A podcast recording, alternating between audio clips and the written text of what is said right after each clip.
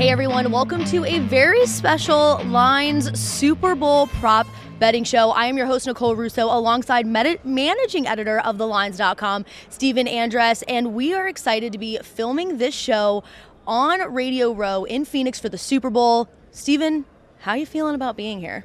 It's kind of weird that we're in the same room doing a show for the first time. I mean, we're usually in a virtual studio. I don't. It's weird looking offices. at you. Yeah, exactly. Like first time post pandemic, we've been on an actual set here for the show, but I'm really excited. It's not only the Super Bowl, it's the first Super Bowl in a state where it's actually legal to bet on it. Yeah. After all these years of what we do being taboo, and we have an amazing Caesars Sportsbook prop catalog to choose from. yes. Our entire staff. It's going to be a, a lot of fun. It's going to be a fun show. And thank you to Caesar Sportsbook for hosting us and for the Omaha Network for hosting us as well. As you can see, we are on their set today. And we're going to be taking a look, like Steven said, at that Caesars prop betting catalog, which is one of the biggest prop betting catalogs released each year in time for the big game. And we're going to take a look at all those markets and honestly some of them we see only come around once a year for the super bowl. Now the line staff is going to be joining us virtually to go over what bets they like and what bets they're making for this big matchup between the chiefs and the eagles on sunday. And we have some special guests joining us as well at the end so stay tuned. Stephen any last minute words for the intro before we get into these prop betting markets Listen, if, if you're a novice better, Nicole, the, the prop catalog for the Super Bowl could be really overwhelming, right? There's a million things in there, it seems like. I think there's actually thousands. I was gonna say Caesar's releases, I believe, thousands and thousands of prop catalogs. So you're right; it can be overwhelming. Right. Well, we've done the work for everybody, right? We've gone through every aspect of this catalog. We have looked at quarterbacks and running backs and touchdown props and everything you can think of. This show will help you navigate that, what we think is the best value in each of those categories to help you make smarter bets here for the Super Bowl. All right, let's jump into it. And we're going to kick things off with one of the most popular prop bets that Caesars releases every year. It's one of the fun ones and one of the ones that you can actually only bet during the Super Bowl, and that is going to be the coin toss. Now, obviously, every NFL regular season game has a coin toss, but you can't bet it in the regular season. So it's why it's one of the most popular ones, and people really seem to love the sweat of a good old fashioned 50 50 prop. Um, so here to talk to us about how he's handicapping or maybe not handicapping the coin toss is Giovanni Shorter. So Gio, go ahead and take it away. So you want to bet on the coin toss? Well, you shouldn't bet on the coin toss because it's a coin toss. But if you insist on betting on the coin toss, I got some facts, some interesting tidbits that might sway you in a certain direction. First thing to note is that the Chiefs and Eagles are both teams who love to defer. So if you're going to bet on, let's say, opening score, opening drive, things of that nature, you might want to look that both teams are going to give the ball to whoever the other team is. So the Chiefs have won the coin toss eight times this season. They deferred seven times. The Eagles have won the coin toss 13 times this season, and they deferred all 13 times. Uh, Another interesting tidbit is that the winner of the Super Bowl coin toss, they've actually lost the last eight Super Bowls. That's just interesting. In the last nine Super Bowls, Heads has won six times. So, again, means nothing because it's a coin, but Heads is certainly on a roll recently. The coin tosses rarely plays the laws of averages. Heads and tails are have been on streaks of three or more over nine times. So that goes back to the previous fact that says, you know, it really doesn't matter that heads has won more recently because it's a coin toss. Those things just happen. Interesting enough, though, Arizona has held the Super Bowl three times, and in all three of those years, heads has won the coin toss. So if you're going to bet, heads looks like the bet, but again, I'm reiterating, it's a coin toss. It's a toss up, literal toss up. All right, Stephen, have you ever bet the coin toss before? And if you have, how have you gone about handicapping and how much time do you actually put into this market? Admittedly, I have bet the coin toss, but not just heads or tails. I, I, I can't say I've ever gone that far down the, the gambling rabbit hole. But in, in years past, there have been situations, Nicole, where one team will defer if they win the toss a lot more often than the other team. Now, in this era of the NFL, teams are going to defer pretty much every single time. These two teams, the Chiefs and the Eagles, as Gio said, have deferred every single time except for one. So there's really not any type of advantage of who's going to be more likely to get the ball first to try and hit some first touchdown score props Yeah. in there. So uh, more just for fun in this case. I'm not a huge fan of betting the coin toss because there's nothing worse than starting off your list of bets before with losing before the damn kickoff. exactly before the game even starts.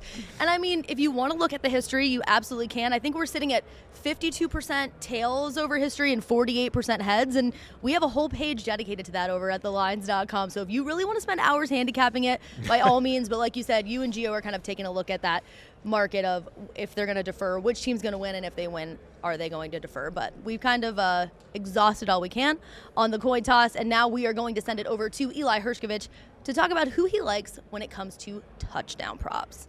Now, looking at some touchdown props for the big game, which is featuring two of the best tight ends in the NFL. Travis Kelce has over 200 receiving yards over expected this season, right at 202, and he ranks number two at his position in that category. Dallas Goedert for the Eagles ranks number three, right behind Kelce, with 189 receiving yards over expected. Now, at Caesars Sportsbook, Kelce has the shortest odds to find the end zone at around minus 115, minus 114 to be exact, of this recording. So if you're betting $114, you would win $100 if Kelce scores. But I'm looking at Dallas Goedert to find pay dirt at plus 175, which means if you bet $100 on Goedert to score, you win $175 because it's plus money.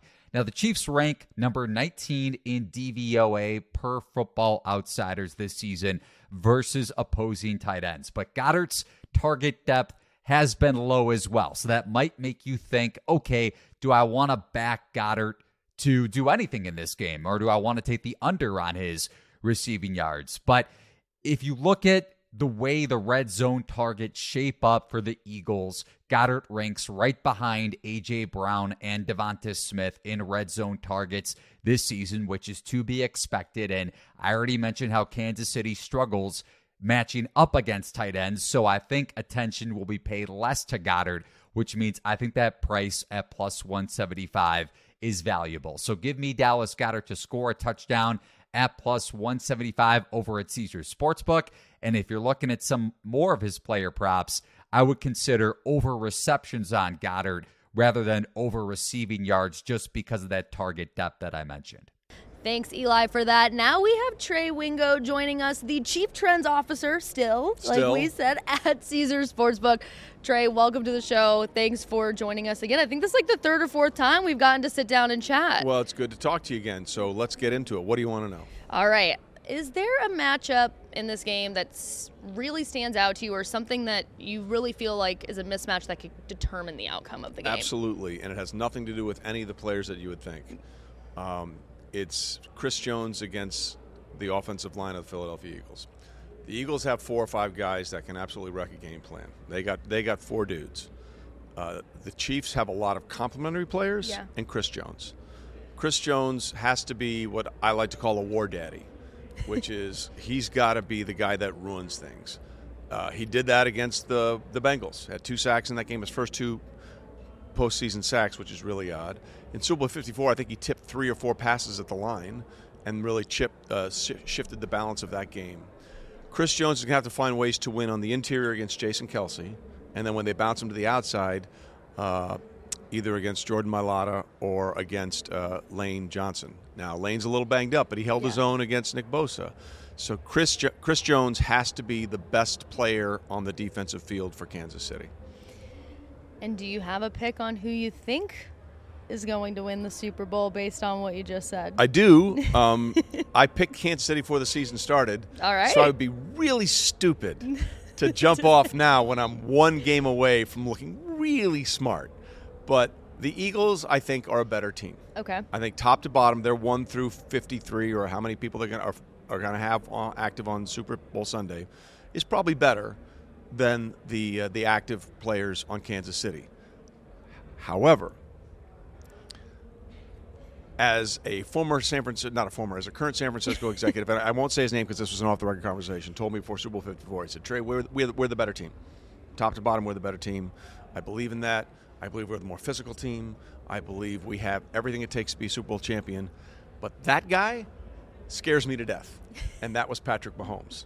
And a 20 to 10 fourth quarter lead turned into a 31 to 20 loss, Yeah. just like that. I believe that the Chiefs know that their legacy as a team is dependent on this game. It's one thing to go to five AFC championship games, it's Yeah. another thing to win a Super Bowl.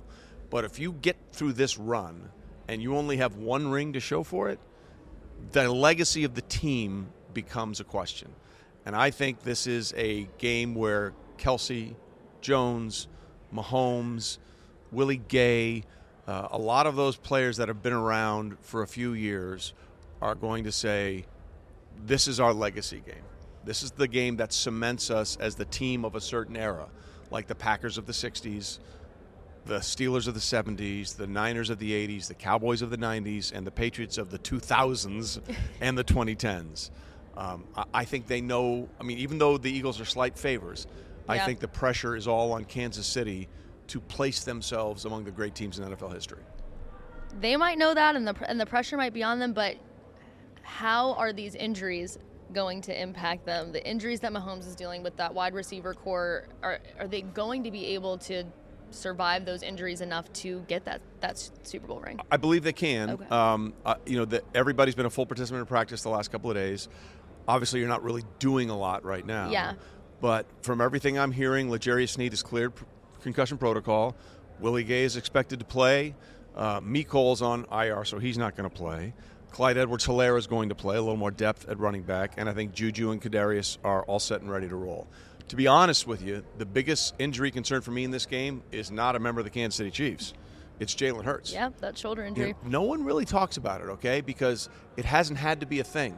right? But, you know, he hasn't been right since he hurt it against the Bears. And it's not just a shoulder sprain. Trust me. after this game, you're gonna you're gonna hear the news. Jalen Hurts is gonna need shoulder surgery. Yeah. It always comes out after the game. Okay, after the season is over. Well, I didn't know. How did this happen? Um, he didn't have to throw it at all against the Giants. No. Didn't have to throw it at all against San Francisco because the Niners just puked all over themselves. and I mean, give the Eagles credit that good teams take advantage of other teams' mistakes. Yeah, it's Most hard games, when you have an 87th string quarterback. yeah, and most as well. games are lost than won. They Yeah. really are. You know, the Niners did all the things to cost them that game. But if you look at that game in two ways, he threw it at 11 completions, had 123 yards. Even on the, the throw that wasn't the catch by uh, the Slim Reaper, DeVonta Smith, uh, on fourth and three, that was a that was an overthrown ball. Yeah. He sailed a few, but more importantly, when you watched him run in that game, he either slid or ran out of bounds. Now, this is a guy that squatted 700 pounds in Oklahoma. He was a power lifter in high school. I've seen him drag players to the end zone. His shoulder is not right. Right. And if I'm Steve Spagnuolo, defensive coordinator for the uh, Chiefs, I sell out to stop the run and basically say, prove to me you can win by throwing the football. And I mean, Steven and I touched on this, you know, earlier, but we saw him in, in some of the playoff games make those deep passes to AJ Brown, and they didn't they didn't look wasn't great. the same. No, it just it was wasn't not the the same. same. Now, listen, he could be healed and it could not be an issue. Yeah. But if I'm the Chiefs, you got to show it to me before I'll believe it. Yeah, I agree with you there. And so let's let's switch gears a little bit and talk about the location that we're at right now. Yeah. It is the first time a Super Bowl has ever been hosted in a legal betting jurisdiction. Now you've covered many an NFL game, many a Super Bowl before, but how does the atmosphere change now that people here can get in on the action? Well, you know, we always used to talk about it without talking about it, Yep. right? Like Al Michaels was famous for saying, and that kick is very important for some people in the desert. You know, for years on NFL Live, we used to do pre-game, preseason game to- win totals, but we couldn't say over under. We'd say more than or less than. skirt around it. Yeah, and you couldn't say the name of the franchise because those are syndicated and licensed. so you had to say the team in Dallas. Are they going to win more than or less than nine and a half games? Well, now it's all out in the open, and I, you Yeah. know, it's always been there. I mean, the injury, has always been the there. injury report exists so you can set the line correctly, so everybody has the same information. Like that's the whole point of the injury report, to set the line right, so there's nobody's getting inside information. it's just out in the open now, and it's so much better. And talking about, we've done this whole show on props. So Do you have any insights for us on the Caesar Sportsbook? First of all, you guys have one of the biggest catalogs released over by two, any. over 2,000 ways to bet, including lots of great prop bets. Yeah, it's amazing. Every year they release that. Do you have like are there top props being bet at Caesar Sportsbook? Do you have a favorite prop? I have a couple actually. All right. Uh, one of them is the idea of a safety. Okay. Okay. We haven't. We've had uh, nine safeties in Super Bowl history. Four in the last 14 Super Bowls. Um, it's plus 835, so the odds are pretty good. Yeah. And then let's add in. Uh, you have the top two sack teams in the NFL here, Philadelphia and Kansas City. So let's say one team gets pinned down uh, near the goal line, where you got those uh, those vicious pass rushes coming in. Ball comes out, ball's on the ground. Somebody's going to jump on it. I, I like the idea of a safety in this game, and I also like the idea of a two point conversion. We haven't had one since the Patriots had two in their epic comeback in Super Bowl 51. I think that's plus 240 uh, for the for the two point conversion. And in a game that's this close, it's one and a half. I think it may go down to one Yeah. or even below that by the time Super Bowl Sunday rolls around. Somebody's going to try two point conversion potentially uh, to give themselves an advantage in this game. I like that bet a lot. Knowing what the Eagles do at the goal line and how they're able to just push people Yeah. right through. I, I actually like that two point conversion one Yeah. too. Are you betting any of the fun ones? The Gatorade shower, the coin toss, any of the novelty props? You know, are you staying away from those? It's funny. The coin toss is the biggest bet every year, and Every I like. year. People love it. And I just like, okay, so now what? You know, well, there it is. You know, I, I, I don't know. Um, Yeah. One, you know, the, the fun one would be, I think the what, the over under on Rihanna songs at halftime is at nine and a half. I think is what it is. Um, there's all kinds of. My favorite prop bet of all time is the prop bet that started the whole craze. In 1986, Caesar's Palace bet put 20 to 1 odds that William the Refrigerator Perry, the defensive tackle for the Bears, would score an offensive touchdown. Yeah. Mike Ditka put him in, in goal line situations, and he did in the third quarter. That got so much action, it went from 20 to 1 to 2 to 1 odds by the time the Super Bowl kicked off, Super Bowl 20. And so now they still have that bet a defensive player to score an offensive touchdown. Only one other player has done it in Super Bowl history, and that's Mike Vrabel, the linebacker for the Patriots, who caught a touchdown pass from Tom Brady in Super Bowl 38 and in Super Bowl 39. I really thought you were going to put me on the spot there, and I did not have the answer for it. So I'm glad you came prepared. Happy to help. with the answer, Trey. Thank you so much for joining us as always. Now it's time to focus in on the quarterbacks, and it's a battle between two of the best in the league. However, injuries make QB props not so straightforward this year. Mahomes is dealing with an ankle injury, and Hurts has a shoulder injury. Let's send it over to Josh Lander and Nate Weitzer, hosts of the Lines Coast to Coast podcast, to see how they are tackling quarterback props on Sunday. We are looking at some Super Bowl props here, Nate, for these quarterbacks that we've got. Probably the two best players and most exciting guys to look at in this game. We're going to go a couple Hurts props here, a couple Mahomes props, maybe some funky stuff that we're looking at if you want to get some giant odds and some juice back here in this Super Bowl. Uh, go ahead and kick us off, Nate, with your first Jalen Hurts prop. Yeah, I mean, I've tried to target the passing props based on just game flow and run funnel defenses, but I think this is a matchup where Hurts really should use his legs more than anything. Um, I mean, 39 yards against San Francisco's top tier run defense. They obviously controlled that game from start to finish, but really the, the number one thing I'm looking at with this matchup is Philly's going to be able to control the line of scrimmage on both sides. Um, there's absolutely nothing teams can do to stop the power formation that they use at the goal line on short yardage. Um, so I think 11 attempts for Hurts at even money is is good bet. I mean that's that's what he got against San Francisco. I do think the Eagles will be ahead most of this game. I don't think Kansas City can stop the run. I mean they they couldn't contain Joe Burrow. They allowed the fifth most rushing yards to QBs on the season. and in the three previous playoff games before that Bengals game, they were giving up 5.3 yards per carry. We know Philly's a run heavy team, obviously, and Hurts is just, you know, even more important than that stable of three running backs they use. So 48 and a half rushing yards is up to that. It was originally a little bit lower on some sites, but now pretty much the market standard at, at MGM minus 115 odds. Um, and for him to have those attempts even better. Uh, and then, yeah, there's some touchdown stuff that you could look at with two touchdowns being plus 500. I don't think that's out of the question. Look, if they get it down to the one, it's not really a secret who's going to get the ball, and, and, you can't stop it. You can't. Yeah, you can't stop the best uh, fourth and one, you know, team in the history of the NFL. Uh, we saw that in the last game. I, I, like all this with you as well. I mean, definitely the attempts at that that even money there. I really like. You know the the attempts last week, I think you probably would have seen a few more uh, if this was a closer game. I, I, don't think they wanted to necessarily put Hurts in a position to have to gain yardage for them once they're already up a couple scores uh, against a team that doesn't have a quarterback in one of the wildest games we've ever seen in an NFC Championship game for sure. But yeah, I think I think the uh, the attempts are going to be there a bit more. They're going to you know do a little bit of what we talked about last week uh, against San Francisco, which is neutralize that pass rush. Obviously, they can probably throw on those DBs, but why even put yourself in a situation to uh, to get that Chris Jones and company going? So, um, moving on to Hurts and some passing stuff here. I'm actually going under. I think probably lines up a bit with what our game theory here here is in minus 115 on MGM. He's gone under this number uh, twice this postseason. Not that he really needed uh, to you know put it through the air uh, after going up big early in both those games and staying on top. Uh, he hasn't really even topped 200 yards, and really he only went over 245 five times this season. Uh, the last one being back in December.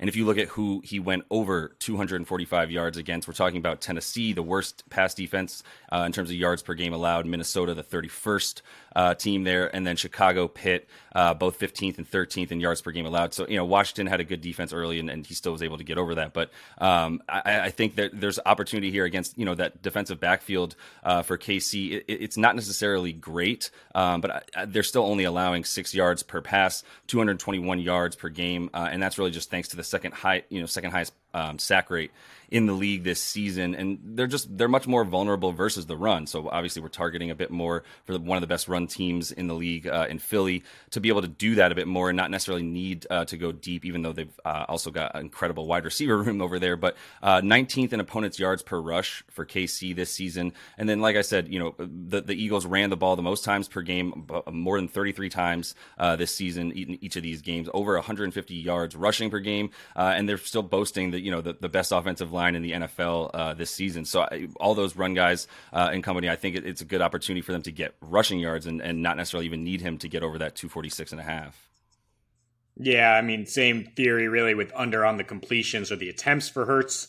It's a game flow bet that you think the Eagles will be in control and and it will be. You know, I, I I find it dangerous to think it'll be exactly like how they just rolled through the Giants and the Niners. I think it will be a much more competitive game, which is why I'm maybe a little shying away from the yardage because you know these teams did play in the regular season uh, last year and it was a total shootout. At, at KC's not great on either on against the pass or the run, and they have some injuries back there. But the Eagles, when it comes down to it, want to just run the ball and they they want to protect Hurts in that shoulder uh, and and and just just kind of pound the rock. So yeah, I think you're on on point there.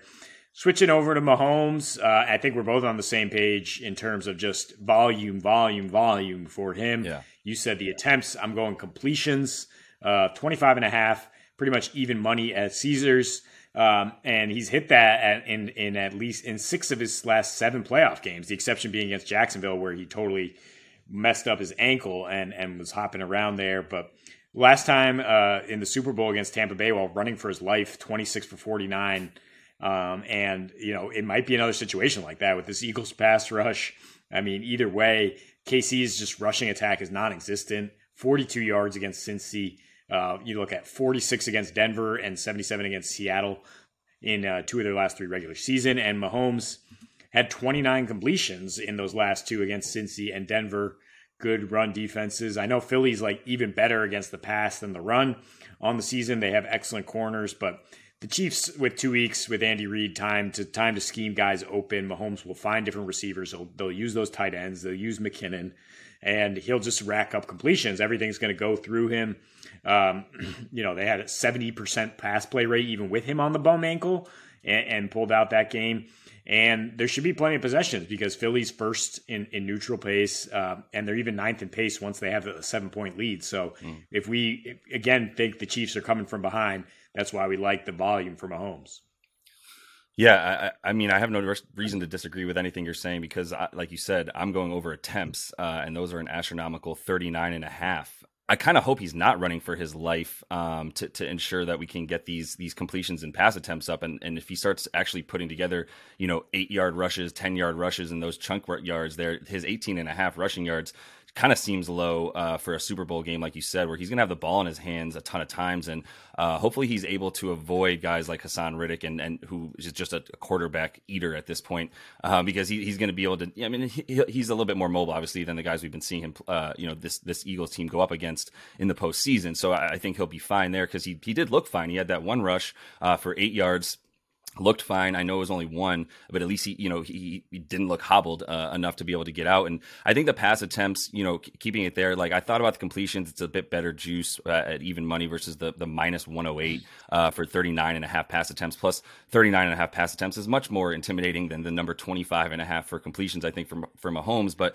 um, when it matters, you're going to put the ball in Pat Mahomes' hands, right? Uh, and that's been true in games that matter this season. It's been true in the last two Super Bowls, uh, 42 attempts and then 49 attempts in the, in, in the last one uh, that they played in. So you, you know he's going to have the ball in his hands. You're not going to take it out of that, and, and, he can run, but I don't think they want him to have to do that quite as much. Um, he's had seven games this season with 40 pa- plus pass attempts. Um, all but one came in November or later, kind of adding to the fact that they were playing a bit more closer games. There was that streak where they just didn't cover but kept winning, uh, as we continue to talk about in, the, in our prop show as well. Um, and, and, so, like I said, they all came in later times in the season when they needed to really wrap up that one seed. Uh, and once again, you put the ball in Patrick Mahomes' hands. Um, all those games were one score or less, just the exception being uh, the game against the Rams, uh, where you just you don't run on the Rams, right? So uh, the games that he did have 40 plus pass attempts, their average margin of victory was 3.8. Uh, in games with a less than 40, uh, we're talking about an average margin of victory of 10.8. They just didn't need him to throw. And they're going to need him to throw. It's the Super Bowl. Uh, there's no way they're blowing out the Eagles. I think if anybody's on blowout alert a bit more, it could be them if the Eagles control uh, the ball a ton more. I, I, don't see it going, you know, that way in, in either direction necessarily. Um, but I do think that the fact that uh, it's going to be close is all going to correlate to, to Mahomes throwing the ball 42, 45 times in that range, much more likely than any time in the 30s. Yeah, it, it all flows back to what we think, which is that the Eagles are going to control the game, and as long as the Chiefs are trying to play catch up, uh, Mahomes is going to be dropping back a lot. Also, like yeah, the rushing yards are pretty good. Found good odds for the rush attempts, plus one fifteen for him to rush four times, and, and that ankle is going to be much better in two weeks. So that's another one we're looking at, um, and using that odds finder tool to find the best value at all books. And that's all the time we have for this one. Everybody, good luck with your bets in the Super Bowl. Now, Steven, I actually agree with Nate here on the Hurts over rushing attempts. I think Hurts is going to use his leg a lot, legs a lot in this matchup. Hurts and the Eagles have 31 conversions on third and fourth downs this season, and that is due in large part to Hurts' ability to rush the ball and use his legs. And this is an aggressive Eagles team, and I just don't see the game plan stopping for the Super Bowl. Now, no other team in Super Bowl history has converted more than twice on fourth downs. I think the Eagles have a chance to do that here and break that record. I think they're going to go for it on fourth down and try to keep the ball out of Patrick Mahomes' hands. What are your key takeaways from what they said? I'm with you, Nicole. I, I've bet something related to this. I didn't bet specifically the Jalen Hurts rushing props, but I bet under his passing yards in this game, under 240 and a half. Uh, in the 230s is probably where I'd stop. I think there's an edge there a little bit if we're in the 240s. If you look at the way it's gone this year for him in the games where he's been healthy, but that that's the key here. He has not been healthy. He's yeah. missed deep passes. He's had some of his worst yards per attempt games in the passing game in the playoffs. The shoulder is not right. He's missed AJ Brown streaking to the end zone each of the past two playoff games. But I don't think that's going to stop him from sucking it up, taking some shots if necessary to get some yardage here. And the Eagles have three times as many touchdowns in the red zone on the ground than they do in the air. Yep. So I like him to possibly get in the end zone using his legs. I like his rushing attempts, like you said, because their their read option game, their RPO game is so difficult to defend. The 49ers decided to just take Jalen Hurts away and try and stop the running backs on those reads. It didn't work. They, they got gashed for some touchdowns. There's a chance that the Chiefs try and take the running backs away and see if yeah. Jalen Hurts can can do some damage. So we'll see how that goes. But I I'm in lockstep with you on Jalen Hurts, and I agree with the guys. I think J, I think the Chiefs are going to live or die with Patrick Mahomes. I don't think with the Super Bowl on the line they're going to give Isaiah Pacheco 20 plus carries in this game. And there there have been some good arguments to be made that the Eagles passing defense is not as good as what the numbers indicate. This is number one passing offense versus number one passing defense if you look at advanced metrics. Yeah. But against top half offenses this year, the Eagles have been well below average. 30 plus points to the Lions allowed, 30 plus points to Washington allowed, 30 plus to the Packers allowed. So I think there's an argument to be made there that Mahomes can take advantage of this defense in the interior passing game. We'll see how it goes. We've talked about that a lot. Sometimes what you see on paper isn't indicative of what you see on the screen and how you feel that those teams are performing. And we're going to get to Isaiah Pacheco. We're actually going to get to him next. So we are switching gears and taking a look at running back props. We're going to toss it over to Derek Wagner to break those down for us. All right, we're going to start with Chiefs running backs props. Uh, I'm going to look at Isaiah Pacheco. I got his over at 48 and a half rush yards. Best available number is 47 and a half. The Eagles defense was bottom 10 in rush success rate this year and number one in dropback EPA. Um, I, I just think that this number is a little bit soft uh, for Pacheco. And the Eagles defense was bottom 10 in yards per carry with 4.6. He's averaging about five yards per carry. This is a tough matchup for the Eagles front to uh, to stop him. Um, additionally, Pacheco is one of the better backs in yards after contact per attempt with 3.1. Uh, he that's 13th in the NFL with running backs with a minimum of 100 snaps or, 100 carries. Um, Dameon Pierce actually kind of gutted the Eagles defense back in week nine with over 100 yards after contact. So this is another back that is posing a problem for uh, for the Eagles defense. Additionally, Pacheco went over this number in five of the last seven games and is averaging 61.4 yards on the ground in those last seven games. I just I think this number is a little bit soft for Pacheco. Um, then we're going to look at McKinnon. I didn't really see much value on McKinnon props. His over under rush yards is set at 20 and a half. This is really low because he's averaging less than two yards per carry in the postseason so far. Um, so I didn't really find any value on McKinnon rushing yards. Uh, and then we're going to flip over to the Eagles side. I'm not going to touch on Miles Sanders too much. This number for him, his rush yards, was sitting at 58 and a half. Then now the best number you can find is 55 and a half. I think this is a fair number for him, so I don't really want to touch it. Um, Kenneth Gainwell, on the other hand, I like his over rush yards at 18 and a half minus 114 to the over. He's averaging over six yards per carry in the postseason. He's got he had 14 carries for 48 against the Niners and 12 for 112 yards against the Giants. He's just been the better back in the postseason for the Eagles. Miles Sanders is sitting at 4.7 yards uh, a carry, while while Gainwell's at 6.2. I just I like Gainwell to go over this number. All it takes is three rushes for him to get this number, so I really like this number for Gainwell. And then the last prop that I'm going to touch on is Boston Scott and Gainwell to score a touchdown. Um, I'm going to take one unit and split it in half. I'm going to take Gainwell at plus 360 and Boston Scott at plus 550. Combined, they've scored 10 touchdowns this season. Um, they just falter a lot of touchdowns from Miles Sanders. So you could play Sanders anytime touchdown if you want, but I just think the value is on Gainwell or Scott to get in at these numbers. Like you're going to profit either way if one of them gets in. So take a unit, uh, split it in half, bet both Gainwell and Scott to score a touchdown. Now, Stephen, it is no doubt that Isaiah Pacheco has become a very dynamic weapon for the Chiefs. He led the Chiefs in rushing yards during the regular season and will be looking to exploit the Eagles' run defense. Now, he rushed for 50 or more yards in 9 of 13 games, but the only thing that holds me up for this one is what we saw him do against the Bengals. Oh, don't remind me. Oh, I was going to get to it. Exactly. When Patrick Mahomes threw to him quite a few times, I believe his line was over 48 and a half rushing yards and yeah. you were pretty confident going into that game. What we didn't foresee was that he was going to become one of the top receivers for Patrick Mahomes in that game. Now I still think that Mahomes is going to toss it to him here because of all the injuries that they're dealing with in their wide receiver corps. So for me, I'm actually going to stay off of this one, but what are your thoughts? So you mentioned the wide receivers. I agree with that. But we get to Super Bowl week, and it seems sometimes we forget to check the injury report sometimes. And I think the one that's important here that nobody has talked about for the Chiefs is that Jerick McKinnon is on the injury report. And he's not listed with an ankle injury, he's listed with ankles injuries. Hard to run without yeah. without it, either ankle. Yeah, so he, he was a full participant, but clearly that may have been the reason why Pacheco got some more run in the passing game in the AFC Championship game. Uh, there's a chance we might see it again in this one, but I agree that the the books have been slow. Caesars has been slow to adjust up Isaiah Pacheco's rushing totals here. Yeah. And I like betting the over there on, on Pacheco.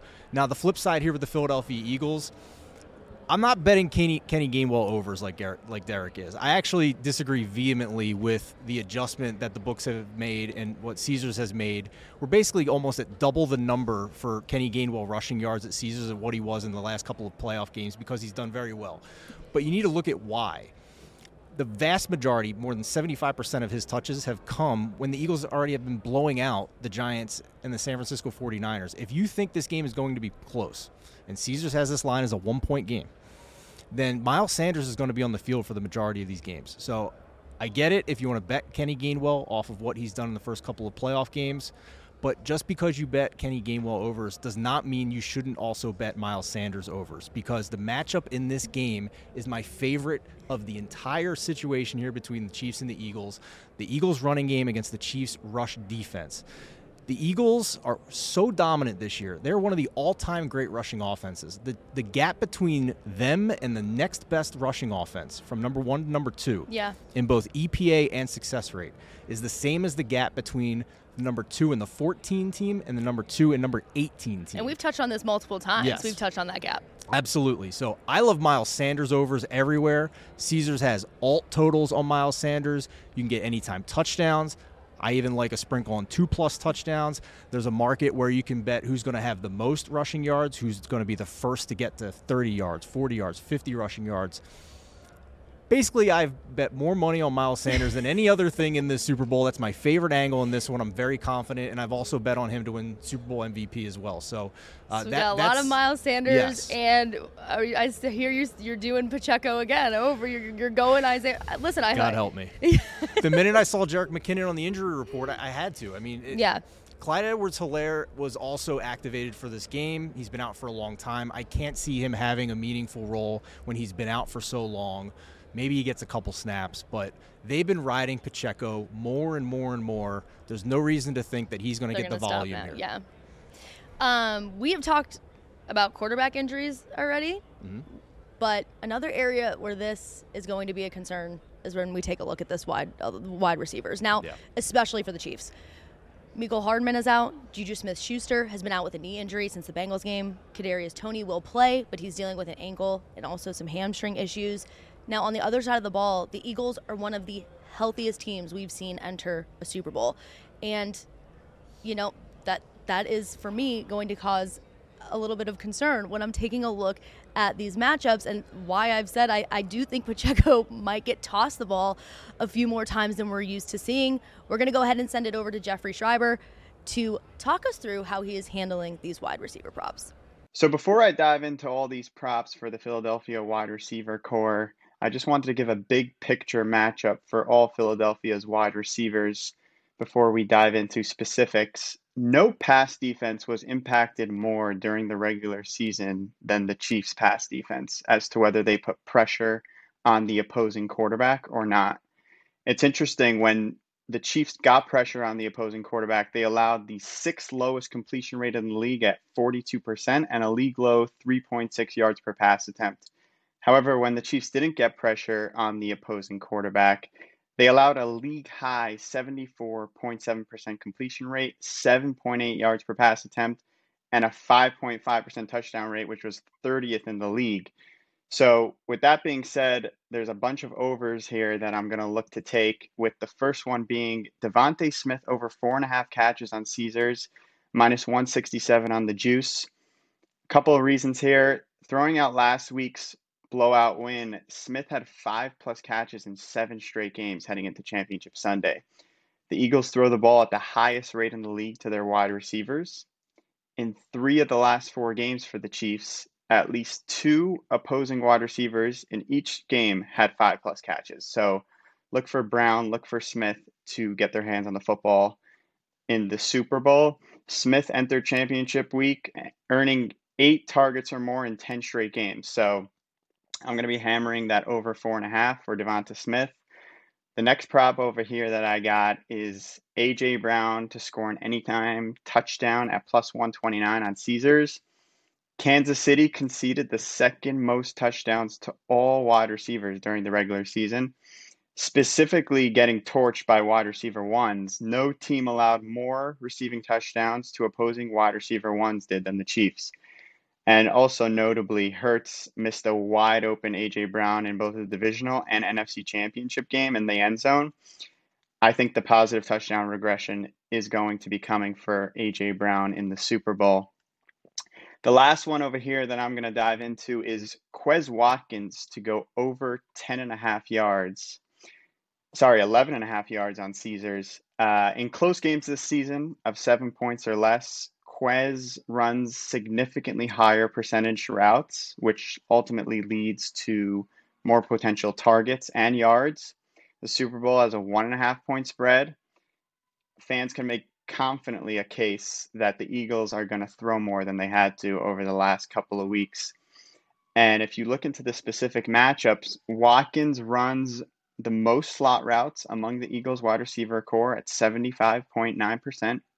And it's noteworthy that Kansas City has been a really good matchup for opposing slot wide receivers. The Chiefs were 29th in touchdown rate to opposing slots during the year. And just looking at the divisional round, Christian Kirk gave the secondary fits. Last week, Tyler Boyd, slot wide receiver, was on his way to a big game until he ultimately got hurt. So it's looking like Watkins should go over here. And in his last 10 games to close the regular season, he exceeded this over under of 11 and a half in eight of the last 10. So I'm hammering this. These props are with the expectation that this game stays within one score, which should put some pressure on Philly to display their aerial attack. And uh, yeah, these are the three props that I'm going to hammer for Super Bowl Sunday. And good luck with all your bets. Now, Stephen, Jeffrey is absolutely hammering the overs when it comes to these Eagle wide receivers props. And I feel like you are on the same wavelength as him for some of these. So talk us through that. Some of them.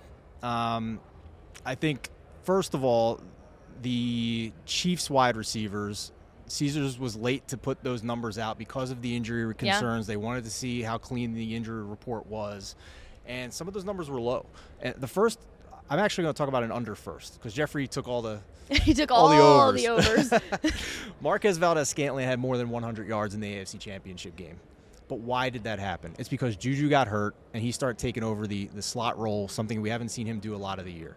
He's going to be, barring health of the other wide receivers, MVS is going to be back on the outside, which is the strength of the Eagles' secondary. Whether he's lined up against Darius Slay or James Bradberry, that's a brutal matchup for MVS. So I like unders here for MVS. Okay. Um, with the injury concerns for the Chiefs, though, how can anybody be confident that Kadarius Toney or Juju Smith-Schuster are going to be able to play through this entire game? So, what did we see in the AFC title game when they had to leave the field? We saw Skyy Moore get seven targets. We've seen games this year where Justin Watson has had big splash plays. He's had five games this year with with receptions of at least 25 plus yards. So if you're looking for a long shot in the Caesars prop catalog in this Super Bowl, I think you look at some of these backup wide receivers for the Kansas City Chiefs, a Skyy Moore, a Justin Watson. Yeah. And see if you can get some juicy numbers on them, whether it's first to 40 yards or anytime touchdown or if the logic is that maybe Toney or Juju's not going to be able to finish the game – why not sprinkle some money on each of these guys to score the last touchdown in the game if that's when they're more likely to be in the game right so you're you can get 40 to 1 or higher on these guys to score the last touchdown in this game so I think, you know, if, if you're looking for a long shot, if you're looking to have some fun, some lunch money, I think those backup wide receivers is where you should be looking. Yeah, I like that play as well. And next up, we've got what I think is a very fun market because we've got the tight ends and that's none other than the amazing Travis Kelce. And I, I got to give huge props to the Kelce brothers for putting out absolutely amazing content the week yeah. leading up to the Super Bowl. They are going to be the first two brothers to have faced each other in a Super Bowl game. Their parents are absolutely phenomenal to watch, and I think everyone loves betting on Travis Kelce, and, and Mo is going to touch on that. So let's go ahead and send it over to Mo. Here to break down Super Bowl props for the tight ends is Mo Nawara. For tight end props for the Super Bowl, I think obviously we have two pretty high volume tight ends, and most people are going to be most interested in betting Travis Kelce props probably. Um, I'm a little more interested in Dallas Goedert, but starting off with Travis Kelce, most of his numbers are right around his kind of season averages, which I think is probably about where he should end up in this matchup. There's nothing like too crazy one way or the other about the Eagles' defense against tight ends. I think a couple variables that could push it one way or the other would be it kind of did seem like he was a little limited toward the end of that Bengals game with the back injury. Should be good, but just you never know if that could re aggravate. And more importantly, I, I think the Chiefs receivers could kind of push him one way or the other if they are playing and make it through the game healthy. I, don't know if that would help or hurt him, honestly, because he might just draw a ton of defensive attention if they're out, but he'll also get a ton of targets. So those two things could kind of cancel out. The one that sticks out the most to me, honestly, with Kelce is I do think his prop to score a touchdown might be a little bit lower than it should be. You can get as low as minus 114 in the middle of Super Bowl week here. Um, his career numbers with Mahomes suggest he should be closer to minus 140 on that one. And then his playoff numbers with Mahomes are like insane. He scored, I think it was 15 touchdowns in 17 games. So I, I do think there's something to him being maybe a little bit of a bigger part of a little bit of a bigger part of the playoff offense when push comes to shove. Um, so that that's the one I would most look toward uh, for the Chiefs here. I, I, do think their passing offense is going to have success against the Eagles. So Travis Kelce should be the biggest beneficiary of that, and and yeah, he's definitely the most likely player to score here for the Chiefs. On the other side of it, we have Dallas Goedert, who has been a little bit quiet after a really really strong start to the season. Um, I don't know if it's all his fault. Um, I'm wondering if a lot of it is due to Jalen Hurts' shoulder. He just hasn't seemed to be able to get the ball downfield. And that's making me look toward a bet I made in the 49ers game, which was under on his long play, uh, which is looks like you can get 19 and a half, under 19 and a half minus 115. I think that's another good play here. Average depth of target his last three games is 3.9, 4.8, and 3.5. So they just don't seem to be using him as anything but kind of a safety valve slash check down guy. Um, overall, just I think AJ Brown has pushed him a little closer to the line of scrimmage. Um, just AJ Brown commanding so many downfield targets. Some of them I think used to maybe be going to Goedert here. So uh, yeah, I, I, do think that one, even though the Chiefs are not as strong as the 49ers in terms of uh, limiting tight ends, I do think under 19 and a half is probably a, good play given how limited Jalen Hurts has been. Uh, just seems to be not surpassing really 150 yards passing since he came back. So I do like that one. And, uh, yeah, whether you uh, tail these or not, best of luck hunting value on the tight end props here for the Super Bowl. Now, Steven, I- am with Mo on this one. I do think Kelce is going to have a touchdown in this game, so I do like his anytime touchdown odds over at Caesar Sportsbook, but I do not think it's going to be easy. Now, Kelce is just behind Jerry Rice and tied with Gronk for the most touchdowns in postseason history. And I don't think anyone is doubting his ability to get in the end zone.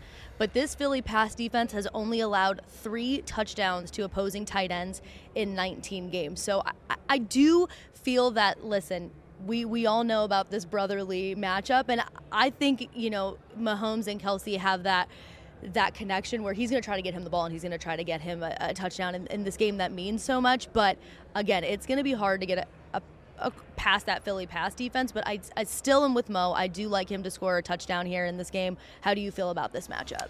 I think Caesars has made the odds low enough for you to take a shot on the anytime touchdown. You're getting a better price than you would in a typical week for Travis Kelce Yeah. to score a touchdown. I think it is another injury concern. He was not able to finish the AFC title game with that back issue. So I, I agree with Mo there. I agree with you there. I think if anybody's going to go off in the in the Chiefs passing attack, it's obviously going to be Travis Kelce because he's working the interior away from the Eagles' top corners, Bradberry and Slay on the outsides. We'll see if the Eagles pull kind of a Belichickian move and maybe move some guys around, whether it's bracketing Kelce or moving maybe one of those corners to the inside to try and help with that. That to me is the most fascinating chess match in this game is how are the Eagles going to cover Travis Kelce, considering that their corners overall are more than talented enough to handle this kind of replacement level receiving corps that the Chiefs have gone with in the wake of, of Tyreek Hill being traded coming into this season. So I think if there's a game where it finally comes back to bite the Chiefs in the behind, it might be this one against maybe the best secondary in the NFL. On the flip side here, though, I also did bet the Dallas Goedert under 19 and a half yards for his long reception in this game. I think Mo makes excellent points about that. Um, his his average depth of target has just plummeted this year with AJ Brown on the field. Uh, combine that with with Jalen Hurts appearing to struggle to throw the ball downfield. Yeah. They've basically made him a check down at this point. So I would we bet it in the AFC title game, Mo and I, and I'm, I'm right back with them again in the, in the Super Bowl on that one. I do think we need to coin Belichickian. I don't know if that's you know anyone's ever used that term, but I do like. I think I, I like that term. Um, but yeah, I, I, agree with you on Hurts. We really haven't seen him take those a ton of deep shots, and Since before the injury. uh, yeah, and like you said, now that we have the injury, if he is taking them, mm, not not as accurate And not, we've seen. and if he does, I'm not sure it's going to Goedert anyway, right? Right. Like you, DeVonta Smith is a, a pristine route runner. yeah, AJ, A.J. Brown, Brown. is amazing after the catch. Those are the guys that are going to get chunk plays, I think, not Dallas Goedert, with the way he's being utilized this season with the Eagles. Yeah. Next up, we have Evan Scrimshaw, and he's going to go over how to bet kicker props for the Super Bowl. So, Evan, go ahead and take it away. for the for this year's Super Bowl, kickers are actually one of the more lucrative markets available to bet on if you know what you're looking for. The biggest market for them is total points kicked. Both uh, for both Butker and Jake Elliott, you have a line of seven and a half, which is interesting depending on how you think the game is going to go. Both offenses have uh, are favored to score more than two and a half touchdowns, off, offensive touchdowns in this game, which means that if you think if you think that bet hits, then you think that both teams need to score at least five offensive point uh, offensive possessions need to end in a score for them to hit their numbers. With Jake Elliott, that seems unlikely. Not that the Eagles couldn't score that many points, but they just don't kick that many field goals. With the Eagles only averaging 1.4 field goal attempts per game in the regular season, and as we know, Nick Sirianni's been quite willing to be aggressive in the playoffs. It's unlikely that the seven and a half is going to hit for for Elliott. Butker has a better chance too because a the Chiefs uh, kick 1.9 field goals per game, and we know that Andy Reid doesn't get more aggressive in the playoffs, as seen by his um, punt from the opposition 37 in the wild card round or in the championship round. And even if Pat Mahomes is more healthy than he was, he still wasn't particularly mobile in the conference championship game. And if that means that the Chiefs are going to have some offensive upside, but maybe not as much off offensive upside, then maybe they're not going to be able to get three touchdowns. Maybe they're going to have more drives stall out, and that that means Butker is a much better bet over seven and a half total than Jake Elliott. For the same reason, Butker's a much better bet in a in a head to head matchup. Butker only minus one twenty at Caesar Sportsbook, um, because he, he, one there's the half field goal advantage in terms of uh, regular season average field goal attempts. Butker has the leg to hit from deep. We know Andy Reid is not as aggressive as Sirianni, and we know that we know that Sirianni is willing to run Jalen Hurts in key moments. We know that they're willing to take a fourth and five in the NFC Championship game on that first drive. Like Sirianni just isn't going to get into a field goal competition competition if he can avoid it, and so Butker is a great bet there. On over field goals made, I think Elliott under minus one and a half, uh, over under one and a half, it makes a lot of sense. They've averaged 1.4 so far this season. The Eagles are not going to kick field goals unless they have to. Sirianni is not about the is not about kicking field goals, and so I think that's good. Butker over one and a half makes makes sense. Um, the problem is though, there's a chance that the Chiefs fall behind in this game, especially if Mahomes isn't 100. percent In which case, they just kind of can't kick. They just can't kick field goals because they have to just keep going for it. But if you think the Chiefs are competitive in this game, Butker over his one and a half makes a lot of sense. And then the biggest thing I think, the most interesting one for me is the uh, is the overall over under on point after attempts. The Eagles are minus two hundred um, in market to score more than to score more than two and a half offensive touchdowns, but there's about an eighty cent gap between what you'd pay on two and a half over two and a half touchdowns and what you'd pay on over two and a half field goal or point after attempts. For for Jake Elliott, like unless the Eagles need to, they're not going to go for two. I know they can be aggressive, and I know they do trust their offense, but that eighty cent gap makes Elliott. If you think the Eagles are going to score a lot of points in this game, that makes that eighty cent gap much more valuable. For the Chiefs, it's only a forty cent gap uh, in Vig. You're only getting a forty cent reduction um, for Butker over two and a half, and I think the Chiefs against that Eagles offense or against that Eagles defense, I think is uh, going to be a much harsher competition for them. Lastly, um, uh, some books have a have a fun novelty prop, which is will Eddie kick? Will there be a doink? Uh, a, a, ball that hits the upright or the crossbar. Uh, it might be fun, and if you're an Eagles fan and you believe in the karma of Nick Foles against the Bears, uh, you might want to you might want to put a little money on for peace of mind. But doinks, as fun as they are, the reason we remember them so lovely, uh, remember them well so well is because they're really rare. So I wouldn't go about putting a lot of your money on that, but it's a fun prop. And uh, with all props, good luck with your uh, good luck with the Super Bowl bets, and hopefully you make some money. Now, Steven, I'm gonna be honest. This isn't a market that I've taken a big look at, but after you know, kickers are people too, Nicole. I, kickers are people too, and I just I don't know why I haven't taken a look at it. And honestly, after all of Evan's you know analytics, and I mean he really I should have been talking to Evan earlier this season, but now I'm really thinking I should have taken a look at the kicking prop bet market. Um, do you have a feeling about these prop bets? Are are you bet, are you betting on the kickers or people too? First of all, Evan Scrimshaw is also our political markets reporter, yes. and this guy digs so deep to find mispriced odds in politics that he's basically gone like 90% on the on the markets there that he's written about. Yeah. So when he comes to me and he has an off the wall kicking bet that he likes, I'm listening, Nicole. So and I just want to make sure everybody understands the the one particular bet that he talked about here because I think it's an important one. It's one I bet as well. He noted the contrast between the Eagles being heavily juiced at Caesars to go over two and a half touchdowns in this game. For the Eagles offense to score more than two and a half touchdowns. It's like minus 200 or shorter.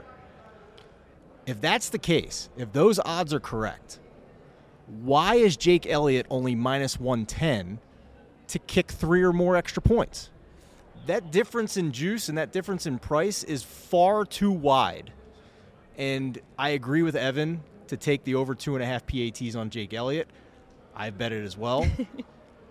Let's have some fun with some kickers. Let's have some fun with some kickers. Thank God we're not watching Dallas in the Super Bowl because I wouldn't want to deal with that. Yeah, we, kicking Jake fiasco. Elliott is like one of the great dependable kickers in the NFL. Knock on, Knock wood. on wood. Thankfully, no Brett Maher in this game.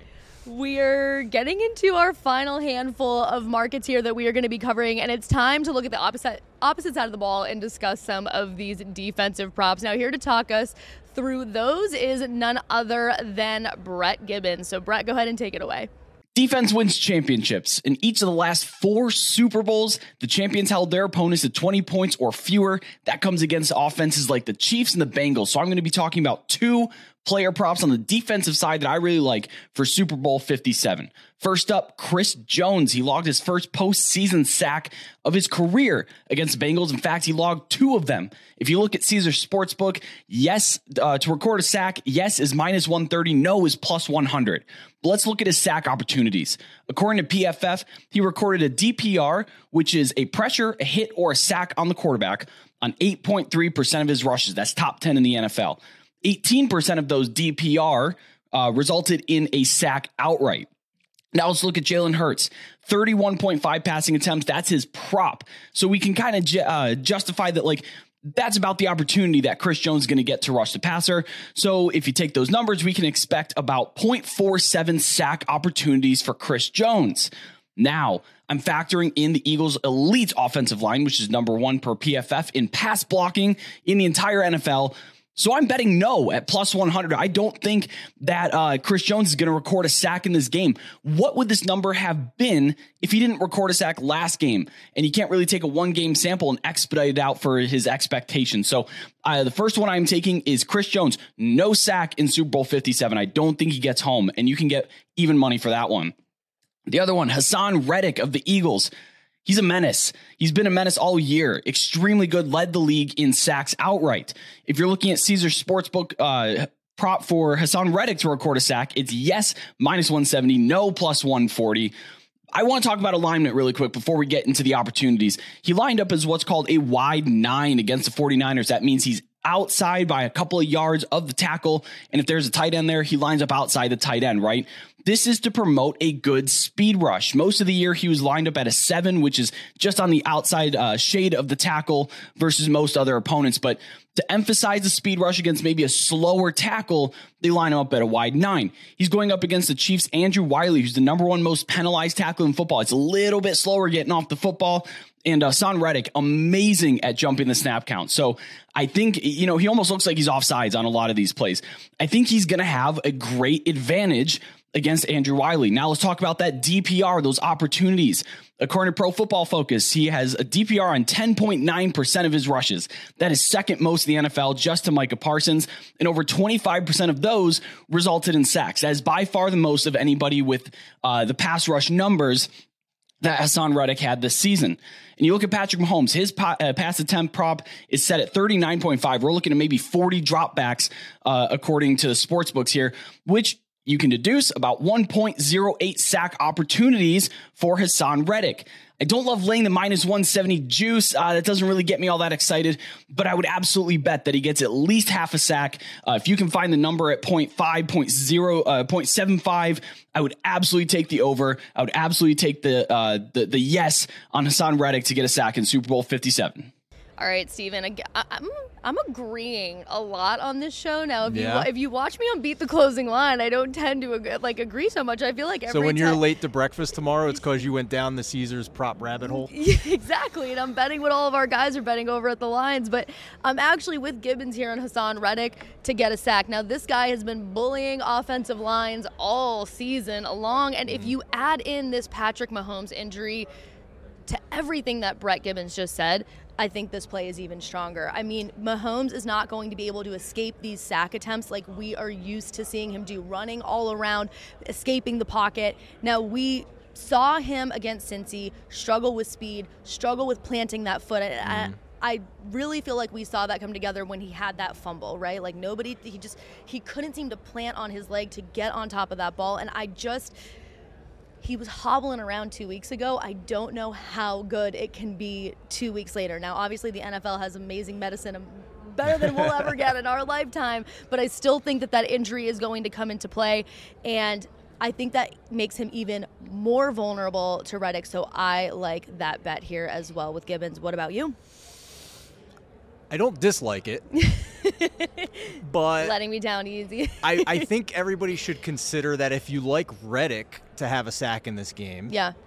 then you should probably like Josh Sweat on the opposite side of the pass rush to have a sack in this game at better odds. I think it's at least something you should think about. Yeah. I know it's hard to get the image of Haason Reddick mangling Brock Purdy's arm in the NFC Championship game out of your head, but that's why the price is what it is on Reddick. Whereas Josh Sweat was one of the five Eagles who had double digit sacks this year. He also was the team leader in tackles for loss. Josh Sweat gets a lot of pressure too on the quarterback. Yeah. And he might actually have the better matchup against an elite Chiefs offensive line.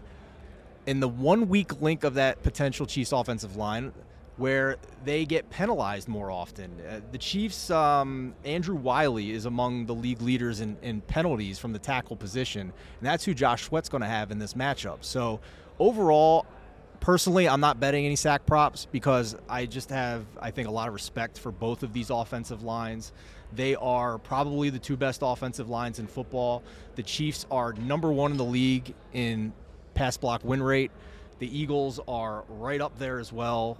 The Eagles are number one in the league in run blocking. So I just think we have two of the best assembled offensive lines we've seen this entire season playing yeah. in the Super Bowl. I think it's going to be difficult on both pass rushes, even as good as the Eagles' pass rush has been. All right, I like it. Now, before we get into our final few props on today's show, just make sure you head over to the Lines Discord channel. We have a college basketball channel, an NFL channel, a college football channel where our analysts talk you through their thought processes every week for each respective market. Need even more sports betting insight? Then you're invited to join the Lines.com official Discord. To join, click on the icon on the top right hand side of the Lines.com. Once you're in, head over to the Roles channel. Here, you can opt in for free Bet Alert push notifications from any of the Lines writers. Whether you're looking to bet on the NFL, NBA, Major League Baseball, PGA Golf, or college sports, TheLines.com is here to help make you a better sports better. You're listening to the Lines.com podcast network. Looking for the latest player props and the best betting odds from the top U.S. sportsbooks all in one place? Then join us right here every day this season for free picks and best bets from the sports betting experts you can trust. Check out the Lines.com NFL Megapod as Matt Brown, Stephen Andress, and Adam Candy break down every game for this weekend's football slate. Join the Coast to Coast podcast crew Mondays through Fridays as Nate Weitzer and Josh Lander bring you the best player props and game lines for Major League Baseball, the NBA, and the NFL. And tune in to Beat the Closing Line twice a week as Nicole Russo, Mo Nawara, and Eli Hershkovich dive into NFL opening lines, plus special guests from the sports betting world. So subscribe, rate, and review to the Lines Podcast Network, the source you can trust to make you a better sports better. Now, Steven, we have finally made it to one of my absolute favorite Super Bowl props. Again, a prop that you can only bet in time for the Super Bowl, just like the coin toss, and that is what color the Gatorade shower will be. I think this is one of the most fun props that you can bet on, one of the most fun props in the Caesars prop betting catalog. So, here to talk us through how he's going to bet it is John Hasselbauer. What's going on, everyone? I'm John Hasselbauer, golf writer for thelines.com. But today I'll be talking through my favorite uh, Super Bowl novelty prop on the board, the Gatorade shower color um, prop. This is a prop that I have hit in the last two years. Coincidentally, it has been blue for the Rams and blue for the Bucks. But there there are a couple misconceptions before you even consider betting this that you should get out of your head uh, to not cloud your judgment of which Gatorade shower bath color you are going to proceed with. Um, the first is team colors. There's no correlation. You don't want to bet the red Gatorade shower color just because you think the Chiefs are going to win. You don't want to bet the green color just because you think the, the Eagles are going to win. This is the biggest game of the year. Um, this is not a time where the the the staff is going to be thinking what would be the most aesthetically pleasing color after we've won the game. They are going to pick the most refreshing flavor, the flavor that the team wants to perform the best when they're drinking it. So absolutely no correlation. If you look down the list of trends, um, you won't see any any correlation between team colors. I'm not factoring that in whatsoever. Um, and when I mention trends, make sure that you are going to the lines.com, going to props, and going to the Gatorade shower page. We have a page every single year. It's updated. It includes the odds of the winner of even the Gatorade shower bath every single year. Um, and it includes uh, other trends of of what happened in those games, who's playing, who's coaching. Um, all of these things are the essential need to know before you bet this prop. And my favorite thing about this prop is whichever one wins, you're getting good odds. You're going to, the, the favorite is usually about plus 250, plus 300. that's what I like about golf betting. And that's what draws me to this prop so much because you can bet a favorite at, at a two or three to one return if you want. You can bet a long shot, which I have my eyes on here, at 10 to one plus, and it's viable. So I, I think that's that's why this is such a favorite. Also, a prop where if the Super Bowl hasn't gone your way and you've lost every bet, you have this one last thing at the end that you can look forward to. And as a Super Bowl better, when you're approaching the novelty prop market, it's for the entertainment value. So that's that's why I love this prop so much. Uh, now to get into it, uh, if you look at the consensus odds across the industry, uh, you're going to see that uh, it's it's either orange or yellow that are that are the favorites. My best advice: don't ever bet the favorite because no one really knows what they're talking about. You're just going to get shorted on odds. in in other cases, you might find that a couple books have one color as as the favorite, one doesn't, and there's really no rhyme or reason behind it. So now here's here's the other thing: blue has won in each of the last two years. It's not the favorite. You can find it anywhere between three to five to one. If you want to pick blue, that's fine. I don't I don't think we've ever had the same color win three consecutive years, but the odds would show you that that blue and orange are the two most popularly used Gatorade colors. So you could go that route. That's not the route that I'm going to go. My bet, and I'm going out on a limb here, and this is a controversial pick. I'm going to go with the there will be no Gatorade shower prop. And I'm going to pause there so that you guys can all collect yourselves because that's probably not the answer that you were expecting. But over the last 10 years, that prop has hit twice, which would give you about five to one odds, uh, all things being equal, which I think you need to treat this market as all things being equal. When did that this prop hit? The Patriots' infamous comeback against the Falcons in an overtime win, a, a last second play, touchdown in overtime. Everybody rushes the field. There's no time to get the Gatorade out. Uh, and the last time was on a defensive stand before that uh, in the Harbaugh Bowl with the with the Ravens versus the 49ers. Um, defensive stand. There was no time. We didn't know if they were going to win on that play or not. So the Gatorade was not ready to pour and it was chaos after the after the clock hit zero. There was no time to get the Gatorade out. So misconception here. If you, it's not like betting the under where you're hoping for something to not happen. You're actually hoping that the outcome of the game comes down to the very last play, so that there's no time to even get the Gatorade out. The best thing about this prop, you could find this well over ten to one. Um, making it definitely the best value. You can also find props that are will the game end with a score in the final play of the game. Um, if that happens, you're all but certain to not have a Gatorade bath because there's just not going to be time. You're not going to have the Gatorade ready. you would be afraid of jinxing it if you're lining up for a game winning field goal and and he hits it. You're just not going to have the Gatorade ready.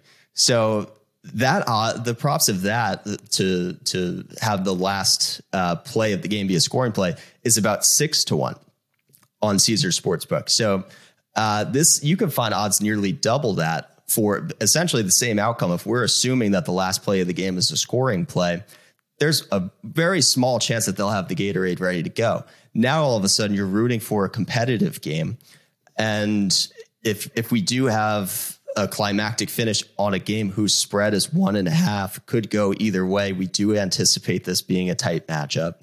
Then all of a sudden you're in pole position to not see any Gatorade and cash your ticket at what should be well over 10 to 1 odds. That's the best advice I can give you on this prop. Again, I'm not going to force you to say no and abstain from picking uh, a Gatorade prop. If you do choose to go another way, that's your prerogative, but that's how I'll be playing this prop this year. I've said it before and I will say it again, but blue, in my opinion, is the only correct choice here. It's, I, I mean, I think there's a reason that it's the favorite. But if you're if you're a team, and Hasselbauer, John talked about this, right, where they're not they're not talking about like color. So if we're the Chiefs, we're not choosing red Gatorade, or you know, if you're truly choosing on flavor and what the team likes, and you choose anything other than Glacier Freeze, the OG Gatorade flavor, then I think like you're insane. The red stains your entire mouth. Like imagine drinking that and then having to do a post game interview I know that You've really thought about this. Oh, I've thought about it. I have thought about it. Now, I know that John is doing clear or water. To me, that is depressing. If I'm playing the Super Bowl and my sideline has water, I'm like, I'm, I'm walking back into the locker room. So I, I think orange is an acceptable second choice, Yeah. I would say. But to me, it's blue and only Now- blue, and I will absolutely be betting that. Now, to be clear, John isn't betting clear water. He's betting no Oh, liquid betting whatsoever. No shower. Yeah. Zero shower. That's he thinks depressing. close game, maybe comes down to the final play, not enough time for a Gatorade bath. Oh, they just yeah, they just have to skip it because th- they're so it's Yeah. so like that's depressing to me. It's gonna be. I hope it's Now, blue. You are not the only one who has gone down the Gatorade bath rabbit hole. this also has been one of my favorite props to bet every single year. And I've done far more research than I should probably admit on this prop. Oh, The last time the Eagles won the Super Bowl, it was yellow. Nick Sirianni got a Gatorade bath after the NFC Championship game, and it was yellow. okay. So if you think the Eagles are going to win, probably Yellow, a good chance that it's yellow, or maybe you bet yellow and no Gatorade bath to double uh, to cover your Yeah. your options there. I don't know what the Chiefs would do if they did. I can just tell you the last time they won the Super Bowl with Andy Reid and Patrick Mahomes, it was orange. so, in my opinion, Which is an acceptable second choice. so here's here's my you know debate team high school mock trial rebuttal here, Miss Russo. What is the likelihood that the team managers have changed the Gatorade order since the last Super Bowl? Since the last Super Bowl, I mean, I this, mean- we're all creatures of habit, right? We all hate change. Do you really feel like going into the Gatorade manufacturers and say, "Hey, we're changing the Gatorade uh, flavor this you year"? think they only have one? Fla- you think they only have one flavor packet the whole season? They're just giving these guys yellow the entire season. So now we're so so you're saying there might be two Gatorade flavors on the mm. sideline, and we're just at the mercy of which one they happen to grab. I mean, maybe, yeah. Like, let's give these these guys who are playing the biggest game in the world. I mean, I think they should at least have some options. I mean, what, only Glacier Freeze should be the option, but we understand some people don't like that. But I mean, again, we have a Gatorade prop betting page over at thelines.com. So if you want to do your research, we've made it very quick for you because we've done all the research, we've done all the history for you. I'm going yellow and, You're going and yellow. no and no bath. I'm betting both of those. It's a sad, sad day to bet those, but to each their own. Maybe we should just bet each other. exactly. um, next up, we have our Gridiron Gamble crew to talk us through the Super Bowl MVP market. Thanks, Matt and Nicole.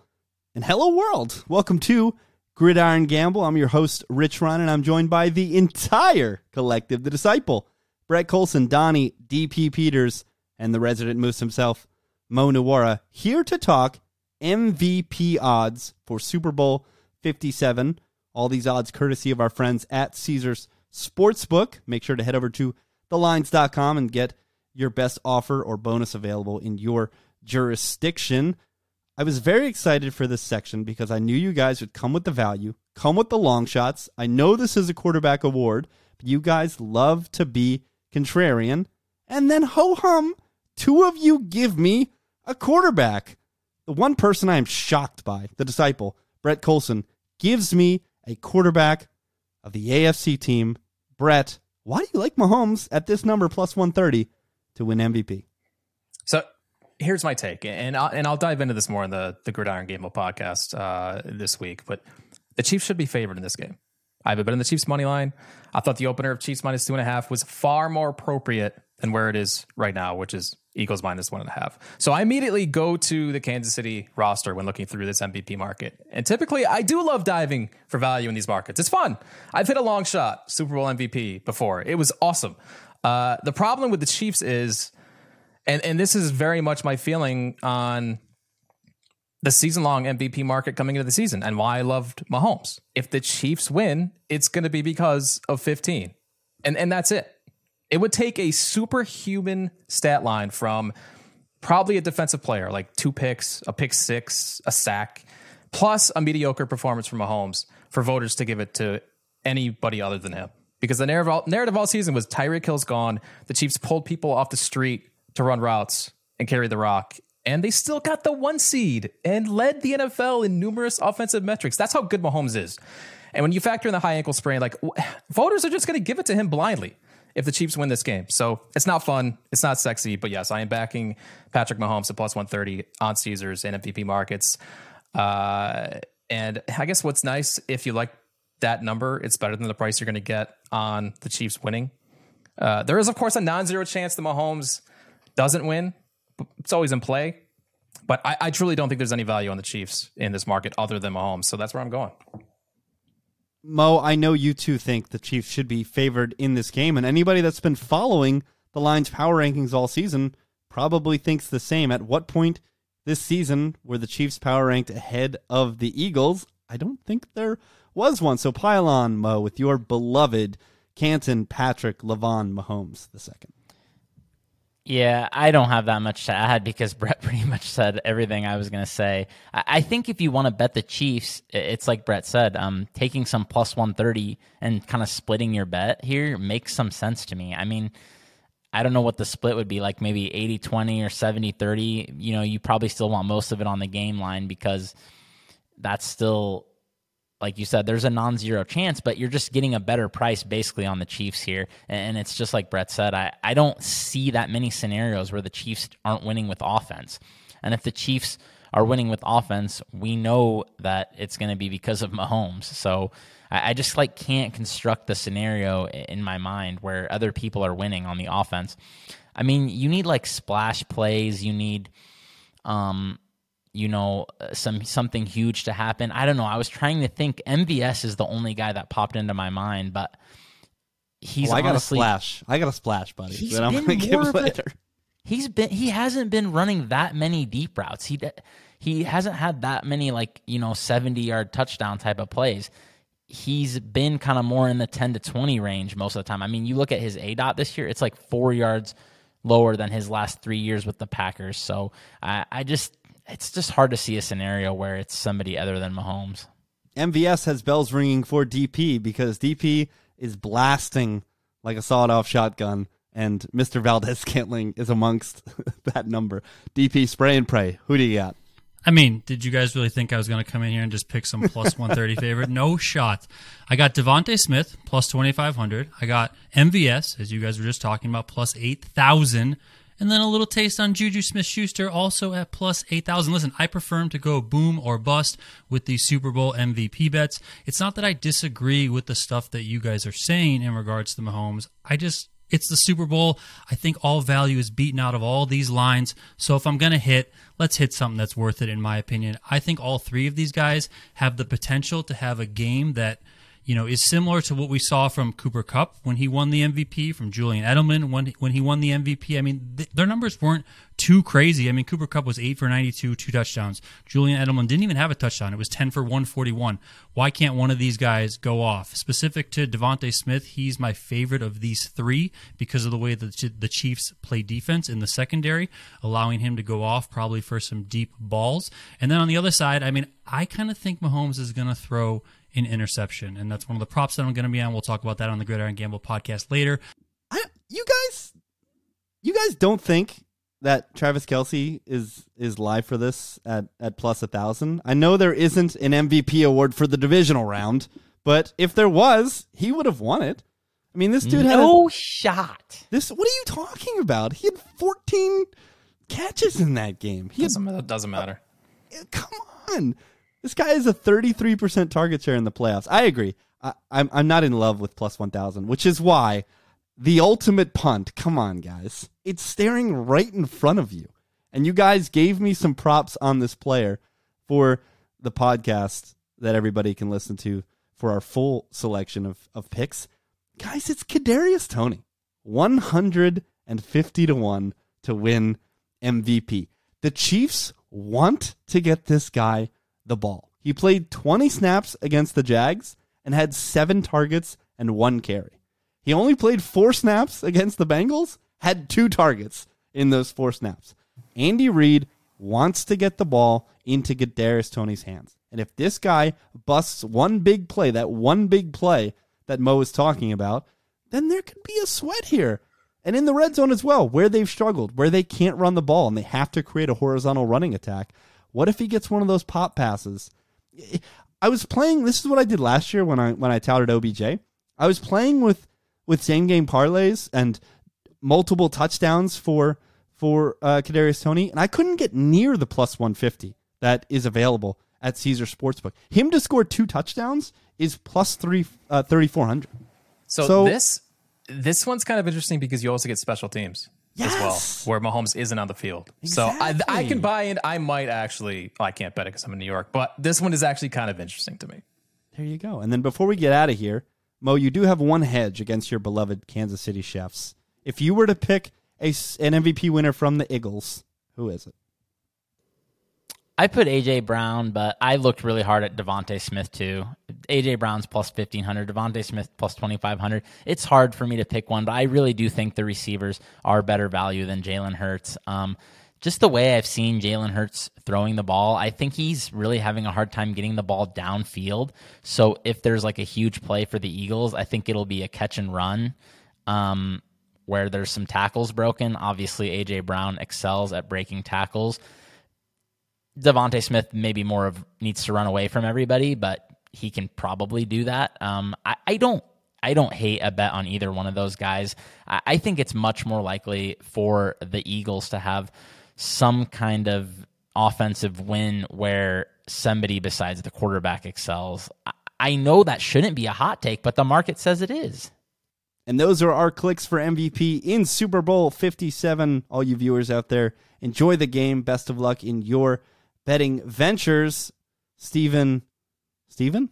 Stephen Nicole sending it back to you in Arizona. All right, Steven, do we really think a non quarterback could potentially win MVP this year?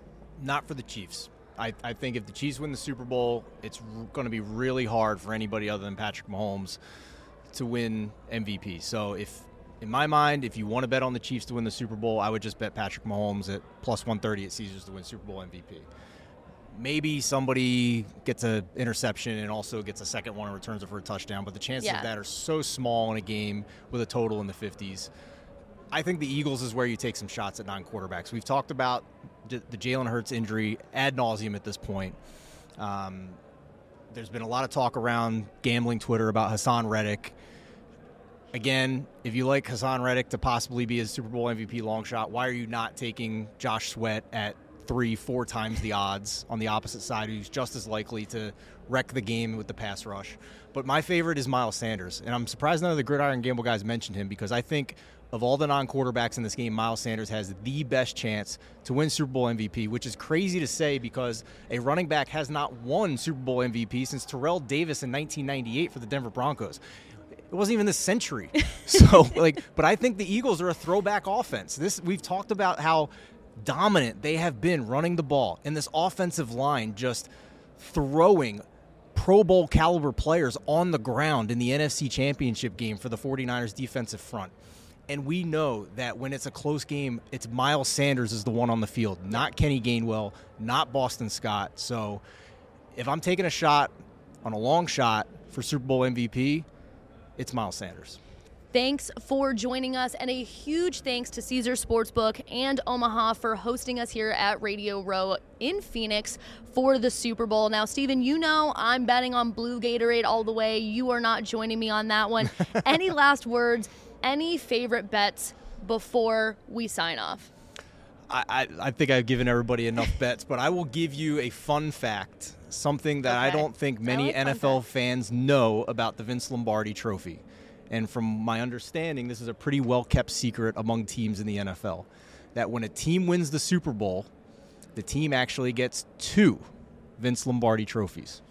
The one that they got awarded on the podium, and then the one that they use for public team events when the fans come around, want to get pictures taken The with it. can get messed up. They bring the replica one out that can get the fingerprints on it, etc. And the only way you can tell the difference between the two is that the one that's awarded on the podium, the NFL insignia, the shield, is a raised logo.